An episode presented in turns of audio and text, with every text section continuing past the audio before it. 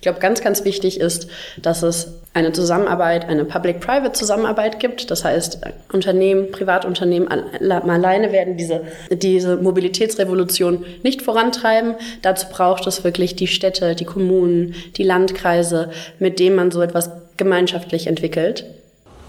Hallo und herzlich willkommen bei den Mobility Pioneers. Schön, dass ihr wieder mit dabei seid. Unsere Mobilität wird sich in den nächsten Jahren stark verändern. Doch was bedeutet das eigentlich für unsere Gesellschaft, Unternehmen und Umwelt? Darüber sprechen Andreas Hermann, Matthias Ballweg, Jürgen Stackmann und Björn Bender mit spannenden Gästen aus Wirtschaft, Wissenschaft und Politik. Herzlich willkommen beim Mobility Pioneers Podcast, dem Podcast des Instituts für Mobilität an der Universität St. Gallen. Mein Name ist Björn Bender. Wir nehmen heute live vom Mobility Summit in München auf und ich freue mich wahnsinnig, dass wir heute Xanti Dubara bei uns zu Gast haben, oder nicht wir, nämlich ich ganz genau. Und äh, Xanti ist die Managing Director ähm, Dachregion, Deutschland, Österreich, Schweiz von VIA und war davor in unterschiedlichen Rollen tätig, unter anderem bei der Boston Consulting Group, beim World Economic Forum, hat an der LSE ähm, studiert und auch an der HEC in Paris. Xanti, herzlich willkommen bei uns. Es wird ein spannendes Gespräch. Hallo Björn und vielen Dank. Ich freue mich drauf.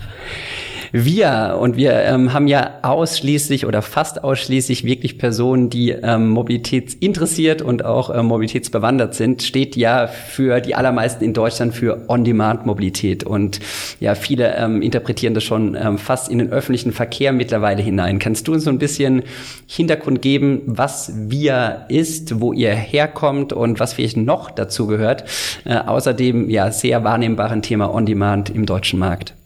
Klar, sehr gerne. Wir gibt es seit 2012 auf, äh, auf dem Markt. Und zwar haben wir unsere Ursprünge in New York in einem Ride-Pooling-Service, den wir dort, den unsere zwei Gründer dort entwickelt haben. Im Kern war schon damals unser intelligenter Algorithmus, der im Endeffekt ein Matching zwischen Fahrtanfragen und Angebot auf der Straße Fahrzeugen ermöglicht. Und äh, das Ganze haben wir über die Zeit in ein B2G-Modell umgewandelt und sind heute ein Software-as-a-Service-Provider für On-Demand-Technologie im Wesentlichen, arbeiten ganz viel mit Verkehr Verkehrsunternehmen zusammen, die unsere Technologie nutzen und auf der Basis voll integrierte On-Demand-Services aufsetzen, die Teil ihres ÖPNV-Systems sind, wie zum Beispiel ähm, die Stadtwerke Oberhausen den Revierflitzer äh, als Teil ihres Nahverkehrssystems aufsetzen. Zusätzlich dazu machen wir aber auch schon die Betriebsleistung für einige dieser Services. Das ist nochmal ein, ein Punkt, wo wir uns ähm, auch vom, vom Wettbewerb im Markt differenzieren. Wir betreiben einen Teil unserer Services auch selber, so zum Beispiel in der Region Hannover den Sprinty-Service. Jetzt hast du äh, New York und äh, ja zehn Jahre zurück erwähnt, äh, wo ihr eure Wurzeln habt. Ich stelle mir vor, die Märkte sind ja sehr, sehr unterschiedlich, ne? wenn das irgendwie zu Europa, Deutschland, USA äh, kommt. Und wahrscheinlich das, was du eben gesagt hast, war wahrscheinlich nicht der ganz ausschlaggebende Punkt vor zehn Jahren. Ähm, hat man das Geschäftsmodell wahrscheinlich noch ein bisschen anders gedacht, als ihr das heute in Deutschland ähm, tagtäglich aufsetzt. Genau, da hat man experimentiert und geschaut, was am besten funktioniert, hat aber sehr schnell gemerkt, dass wenn man das eigenwirtschaftlich und alleine betreibt, das natürlich nicht nicht den gewünschten gesellschaftlichen Impact auch haben kann im Endeffekt, den man erreichen kann, wenn man mit äh, den Städten, Kommunen, Aufgabenträgern zusammenarbeitet und gesamtheitlich das Ganze denkt und wirklich da on demand aufsetzt, wo es Lücken im existierenden System gibt. Mhm.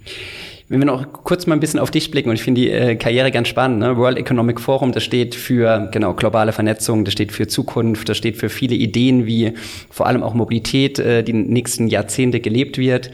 BCG, Boston Consulting Group. Ich, ich gehe mal davon aus, du hast sehr, sehr viele spannende Kunden beraten auf ihrem Weg, die Mobilität zu verbessern. Was hat dich persönlich getrieben, in diese Rolle zu gehen? Weil es ist ja so ein bisschen, ich sag mal, von der Consultant-Perspektive in die wirkliche Doing-Perspektive fast ein bisschen Seitenwechsel.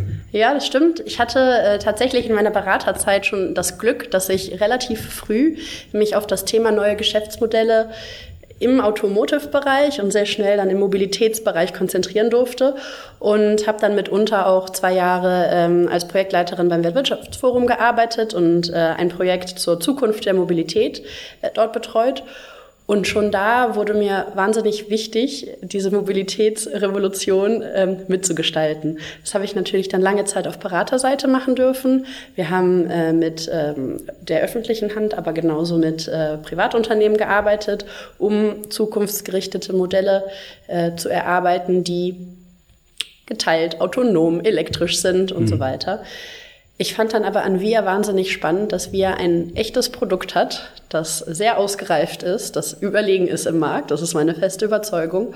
Und mit dem man dann wirklich ein, eine Transformation in dem Mobilitätssektor heute schon vorantreiben kann, nicht erst, wenn die autonomen Fahrzeuge da sind mhm. und wo man den Impact wirklich live auf der Straße sieht. Und äh, das hat mich dazu bewegt, auf die VIA-Seite zu wechseln.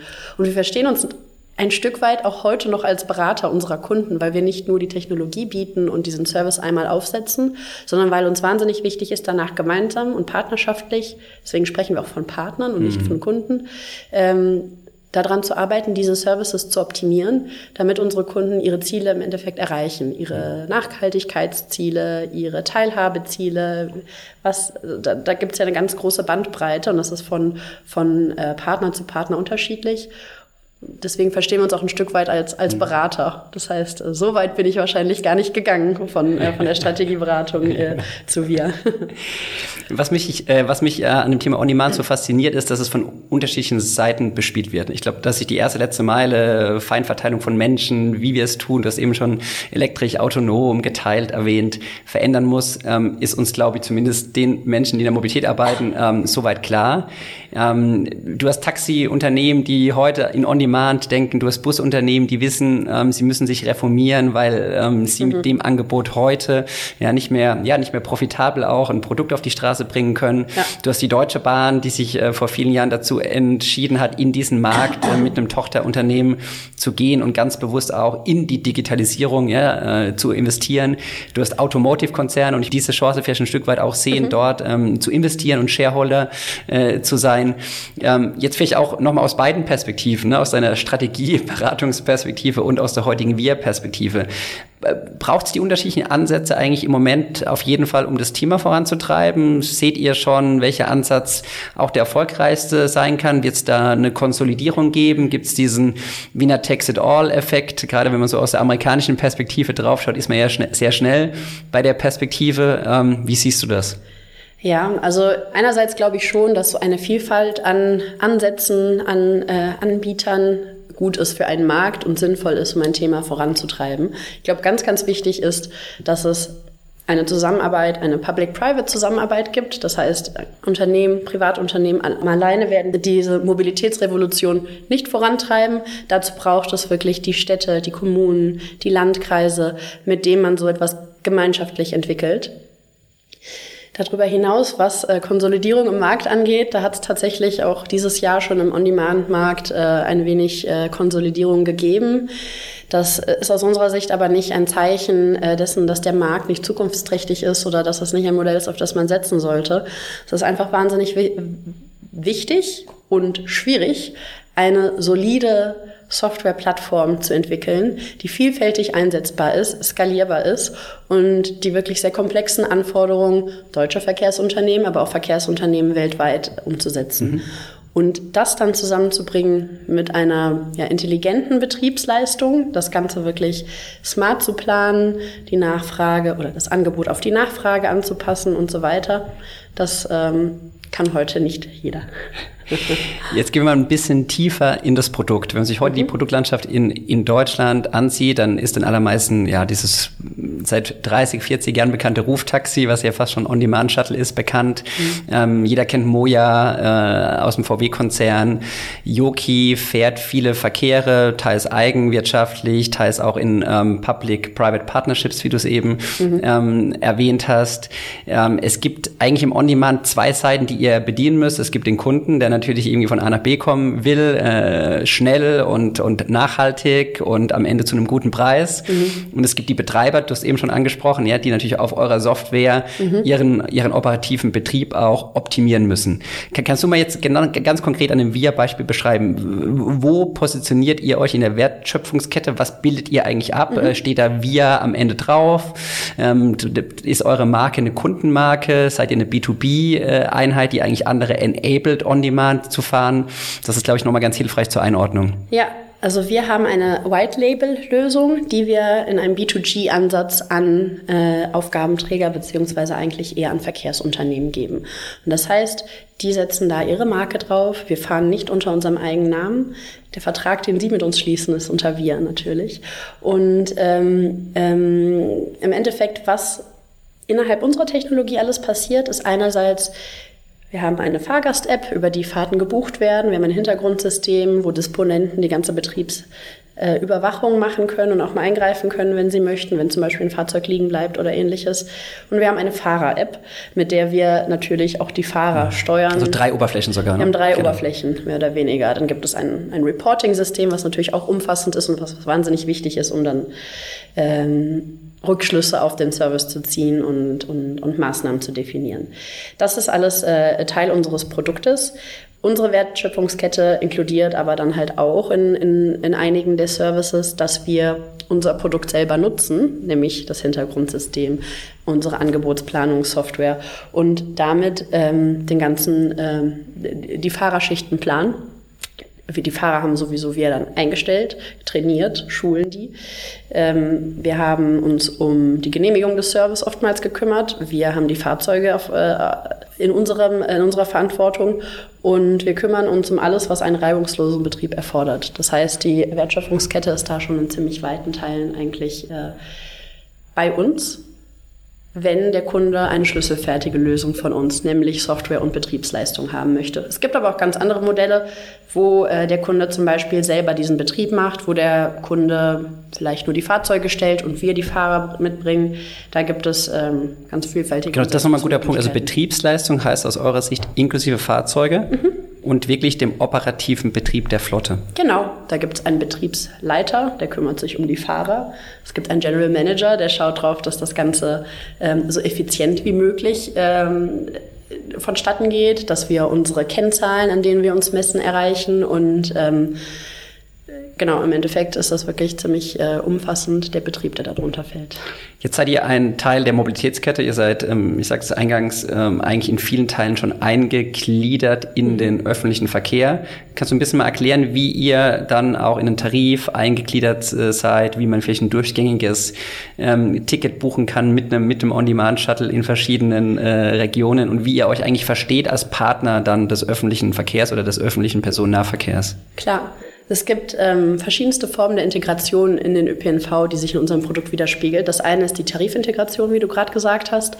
Da haben wir die Möglichkeit, unterschiedlichste, also erstens haben wir die Möglichkeit, uns tatsächlich mit einem Tarifsystem, Tarifserver zu integrieren und den richtigen Tarif daraus abzufragen. Wir können aber auch innerhalb unseres Systems Tarife abbilden. Ähm, Im VRR, Verkehrsverbund Rhein-Ruhr zum Beispiel, gibt es einen äh, On-Demand-Tarif, den unsere Partner, die im On-Demand, äh, im VRR-Gebiet liegen, zu zählen Oberhausen, Essen, ähm, Duisburg, äh, Düsseldorf, auch entsprechend äh, bei uns abgebildet haben. Das heißt, das ist die eine Möglichkeit. Es gibt die Möglichkeit, auch ein Stück weiter zu gehen und tatsächlich ähm, ähm, ein Ticket für den ÖPNV mitzulösen. Das ist zum Beispiel in Köln der Fall, bei, äh, bei KVB Easy, so heißt der Service dort, dass man dort einen ÖPNV-Ticket plus äh, einen On-Demand-Aufpreis gegebenenfalls, man hier noch nicht äh, zahlt. Und ähm, dann gibt es auch noch ein äh, eine weitere Art der Integration, genau, und das ist das Thema intermodale Reisebuchung. Das heißt, das ist nicht nur der Tarif, sondern im Endeffekt, was zeigen wir an? Wir können multimodale Angebote und intermodale Angebote anzeigen. Was meine ich mit multimodal? Das ist einfach eine volle Linienalternative. Ich kann entweder den On-Demand nehmen von A nach B oder ich kann mit Bus 77 fahren. Wir haben auch die Möglichkeit, intermodale Sachen, äh, anzuz äh, Verbindungen anzuzeigen. Das wäre der Bus plus die On-Demand-Verbindung. Mhm. Und wir können aber auch aussteuern, was davon wir wann anzeigen. Das heißt, wenn ein Kunde jetzt gerne möchte, dass wenn eine Linienverbindung eine gute Qualität hat oder eine sehr gute Qualität hat, wir dem Endkunden gar nicht erst die Möglichkeit geben, den On-Demand auf der Strecke zu fahren, dann können wir uns entscheiden, das nicht anzuzeigen. Und ähm, das ist äh, eine ganz, ganz wichtige, das nennen wir auf Englisch Mode Preference, auf Deutsch nennen wir es leider noch Antikannibalisierungsregel. Das klingt so ein bisschen negativer, äh, ja. negativ, genau, aber diese Möglichkeit zu steuern, was man wann anzeigt, das, äh, das ist ein ganz ja. wichtiger Bestandteil dieser ÖPNV-Integration. Jetzt haben wir, glaube ich, zwei Themen, die immer auch ganz heiß diskutiert werden, wenn es um ÖPNV und On-Demand geht. Das eine ist das Thema Finanzierung. Wir kommen leider nicht drum herum, ja. Alexander, wir müssen kurz darauf eingehen. Ähm, wie erlebt ihr das heute? Sind die, sind die Regeln ähm, klar für euch als Betreiber, dass ihr, du hast eben angesprochen, ihr seid eigentlich Teil des ÖPNVs, werdet ihr auch ähm, entlohnt wie der ÖPNV? Also ähm, wir werden von Verkehrsunternehmen entlohnt erstmal, natürlich nicht vom Endkunden. Und äh, letztendlich ist da dieses Thema Finanzierung und Förderung auch ein ganz großes äh, Topic und auch in den letzten Jahren gewesen. Es gab jetzt immer wieder ziemlich große Förderprogramme auf Bundesebene, Länderebene und so weiter, von denen viele unserer Services profitiert haben. Es sind aber auch in vielen Stellen die Förderung ausgelaufen und die Services gibt es immer noch. Das heißt, zum Teil, ähm, ähm, zum Teil ähm, haben sich mittlerweile viele Services so gut etabliert, dass sich die Verkehrsunternehmen dazu entschieden haben, aus eigenen Mitteln beizubehalten. Mhm. Natürlich könnte man da jetzt aber noch einen Schritt weiter gehen und das ist unsere große Hoffnung für die Zukunft und äh, sicherstellen, dass es da eine auch finanzielle, sage ich mal, Verankerung ähm, äh, gibt, die äh, von etwas permanenterer Natur ist das Ganze in Nahverkehrsplänen erwähnen und äh, oder zumindest Flexibilität in Nahverkehrsplänen mhm. erlauben, dass man nicht nur mit einem Bus oder einer Bahn eine gewisse Verkehrsleistung bringen kann, sondern auch mit einem innovativeren äh, Bedienmodell, nämlich äh, dem On-Demand-Verkehr oder dem Linienbedarfsverkehr. Ja, und der nächste Schritt wäre in zum Beispiel einem Ausbau- und Modernisierungspakt eine Regelfinanzierung für On-Demand mit zu berücksichtigen. Ja, und wirklich Teil des öffentlichen Verkehrs genau. zu werden. Ja, das zweite äh, Thema, das immer heiß diskutiert wird, ist das Thema Kundenzufriedenheit. Und ich, kenne auch von vielen On-Demand-Betreibern die Aussage, ja, wenn wir Door-to-Door fahren können, dann ist die Kundenzufriedenheit hoch. Wenn wir dann doch kombiniert fahren mit dem öffentlichen Verkehr, geht die drastisch nach unten. Was ist eure, ähm, eure Beobachtung? Habt ihr gute Cases, die zeigen, ähm, ich sag mal, S-Bahn kombiniert mit On-Demand in Städten hat eine hohe Kundenzufriedenheit und hat die Chance, ich sag mal, vom Convenience-Faktor auch, ähm, das persönlich besessene Fahrzeug zu ersetzen? Ja, wir haben durchaus Beispiele, wo ähm, ähm, auch, also erstmal fahren wir sehr selten Tür-zu-Tür-Bedienung. Wir fahren von virtuellen Haltestellen zu virtuellen Haltestellen. Aber was du auch meinst, ist wahrscheinlich diese Direktverbindung versus eine kombinierte Fahrt oder eine kombinierte Wegekette mit, äh, mit einem ähm, öffentlichen Verkehrsmittel.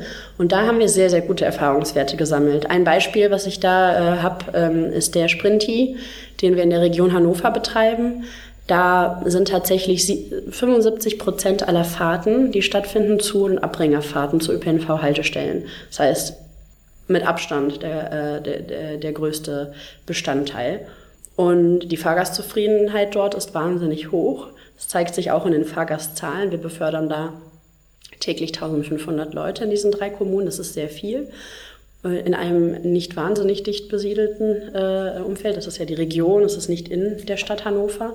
Und das nehme ich zum Beispiel einmal als ein sehr gutes Zeichen äh, dessen, dass auch ein Umstieg, ein On-Demand-Service, der in einer kombinierten Wegekette stattfindet, mit einer sehr guten und hohen Kundenzufriedenheit einhergeht. Weil mhm. oftmals ist ja das Problem nicht, dass ich noch einmal umsteigen muss. Das Problem ist eher, dass ich irgendwie zu dieser Haltestelle kommen muss und das nur mit, mit dem Auto komfortabel geht. Mhm. Wenn mich aber jetzt ein On-Demand-Fahrzeug in einer äh, voraussehbar kurzen Zeit zu Hause abholt oder in der Nähe von meinem Zuhause abholt, ich genau weiß, wann ich dann an der Zielhaltestelle ankomme, dann ähm, ist das auch ein gutes Erlebnis. Jetzt wird ähm, autonomes Fahren wirklich zur Realität. Wir schauen nach ähm, San Francisco und äh, Waymo ist auf der Straße. Mhm. Ähm, seid ihr seid ihr Teil der ganzen Piloten, die in LA und San Francisco anlaufen in den USA? Ja, wir haben ähm, einige Piloten, die gerade live sind, äh, mit äh, May Mobility vor allem, aber auch mit ein paar der anderen Player. Und ähm, das ist in den USA einfach ein Stückchen weiter als, als auch hier in Deutschland. In Deutschland haben wir ein Projekt mit Easy Mile in Kelheim. Ähm, und für uns ist das autonome Fahren auch ein ganz wichtiger Bestandteil. Wir warten alle nicht auf das autonome Fahren, ähm, damit On-Demand seine Berechtigung hat. Das sehen wir ganz anders. Das mhm. ist auch schon jetzt äh, äh, aber der Kostenfaktor, Mehrfahrt, oder? Aber der Kostenfaktor, der ist natürlich als äh, aus äh, Auftraggeberperspektive wahnsinnig wichtig. Und ähm, deswegen äh, wird das autonome Fahren, wenn es dann einmal kommerzialisiert äh, und skalierbar verfügbar ist, einen ganz, ganz großen Unterschied machen. Und da bereiten wir uns jetzt darauf vor, indem wir quasi unser System mit autonomen Fahrzeugen integrieren, damit wir quasi autonome Fahrzeuge als Teil unserer Flotten haben, meistens Mischflotten aktuell, also herkömmliche Fahrzeuge und autonome Fahrzeuge und auch Erfahrungen sammeln, wie die Endnutzer damit umgehen möchten. Wie möchten die interagieren mit dem Fahrzeug? Was ist denen dann wichtig in unserer Fahrgast-App? Was für Informationen brauchen die? Was für Möglichkeiten selber zu kommunizieren möchten die mhm. haben? Das sind alles ganz wichtige Fragen, die, äh, ähm, die uns da umtreiben.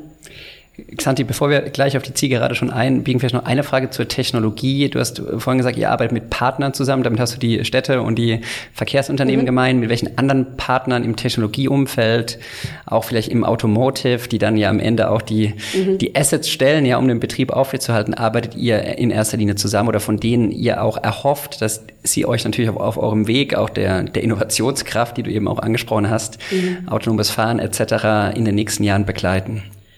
Also wir haben natürlich ähm, nicht auf Technologieseite, sondern eher auf Infrastrukturseite, würde ich sagen, ein Netzwerk an Partnern, mit denen wir zusammenarbeiten, um solche Services umsetzen zu können. Fahrzeugpartner brauchen wir, hast du gerade erwähnt. Es geht um die Ladeinfrastruktur, die wir benötigen. Also da gibt es schon ähm, noch ein Ökosystem um uns herum, würde ich sagen, an, an, an, an ja, auch Partnern, äh, mit denen wir da zusammenarbeiten. Auf Technologieebene sind wir eigentlich weitestgehend auf unserer Plattform unterwegs und haben den Anspruch, aus unserer Plattform heraus äh, so viel wie möglich abdecken zu können. Wir haben zum Beispiel vor kurzem auch äh, City Mapper akquiriert. Das ist eine Mars-App ähm, aus, äh, äh, aus England, also die in England super weit verbreitet ist, äh, in Deutschland etwas weniger. Aber das ist echt unser Anspruch. Wir haben auch eine. Auch in Frankreich sehr, ne? Übrigens. Auch in Frankreich ja. sehr. Ja. Wir haben auch eine Verkehrsplanungssoftware ähm, namens Remix, die man nutzen kann, um ähm, Linienverkehre und Demandverkehre durchzuplanen, aber auch als ähm, Bürgerbeteiligungstool und Kommunikationstool zum Beispiel zu nutzen. Das heißt, wir haben eine wirklich sehr umfassende Plattform, die über das Kernprodukt On Demand hinausgeht, mhm. die wir nutzen, um, ähm, um ja, unsere Mission zu erreichen am Ende des Tages. Wir sind aber ähm, total gerne bereit, und das machen wir auch immer wieder für unsere Partner und Verkehrsunternehmen, uns zu integrieren in andere existierende Lösungen. Das heißt, wenn es jetzt eine lokale Mars-App gibt oder Reiseplanungs-App gibt, dann sind wir da gerne auch integriert. Über unsere Schnittstelle mhm. ist das immer möglich. Ich muss eben bei CityMap ein bisschen lachen, weil wenn ich äh, mit meinen Kolleginnen und Kollegen in Paris bin äh, und auf Google Maps mhm. mich navigiere, werde ich immer schon als äh, rückständig betrachtet, weil jeder natürlich CityMapper nutzt ja. und das natürlich die viel, viel bessere Beauskunftungsplattform, Absolut. zumindest mal für Paris und wahrscheinlich andere Städte ist. Xanti, ähm, wir haben traditionell drei Wenn-Dann-Fragen zum Abschluss okay. unseres Podcastes. Ähm, hau sie raus, ganz spontan die Antworten, möglichst kurz. Wenn öffentliche Mobilität inklusiver werden soll, dann brauchen wir flexible Bedienformen wie On-Demand-Verkehre. Wenn eine Stadt heute kurzfristig eine Angebotsverbesserung herbeiführen möchte, dann braucht es On-Demand. dann geht das, äh, dann geht auch das durch innovative äh, Bedienmodelle, denn eine Linie und eine Straßenbahn kann ich nicht von heute auf morgen ähm, umlegen. Jetzt kommen wir ein bisschen zu Corporate Mobility zum Abschluss. Wenn Unternehmen die Mobilität ihrer Mitarbeiter emissionsärmer gestalten wollen, dann müssen sie nachhaltige Alternativen sowohl zum Arbeitsplatz als auch am Arbeitsplatz, was ich damit meine, ist auf Werksgeländen oder Ähnlichem schaffen. Und wahrscheinlich auch die Travel Policies ein bisschen überarbeiten, und die, die heute Travel noch existieren. Policies und, und, und, und ähm, äh, Privat, also Fahrzeugpolicies ein wenig überarbeiten, genau. Xanti, es hat mir Spaß gemacht. Vielen Dank, dass du dir die Zeit genommen Danke hast dir. am. Freitag bei Mobility Summit in München.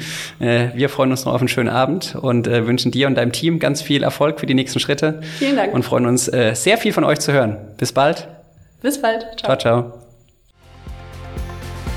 Das war's schon wieder für heute. Die Mobility Pioneers sagen Danke fürs Zuhören. Wenn euch die Folge gefallen hat, lasst uns gerne Bewertung hier und abonniert den Podcast. Wir freuen uns auf jederzeit über Feedback und Anregungen. Ciao und bis dann!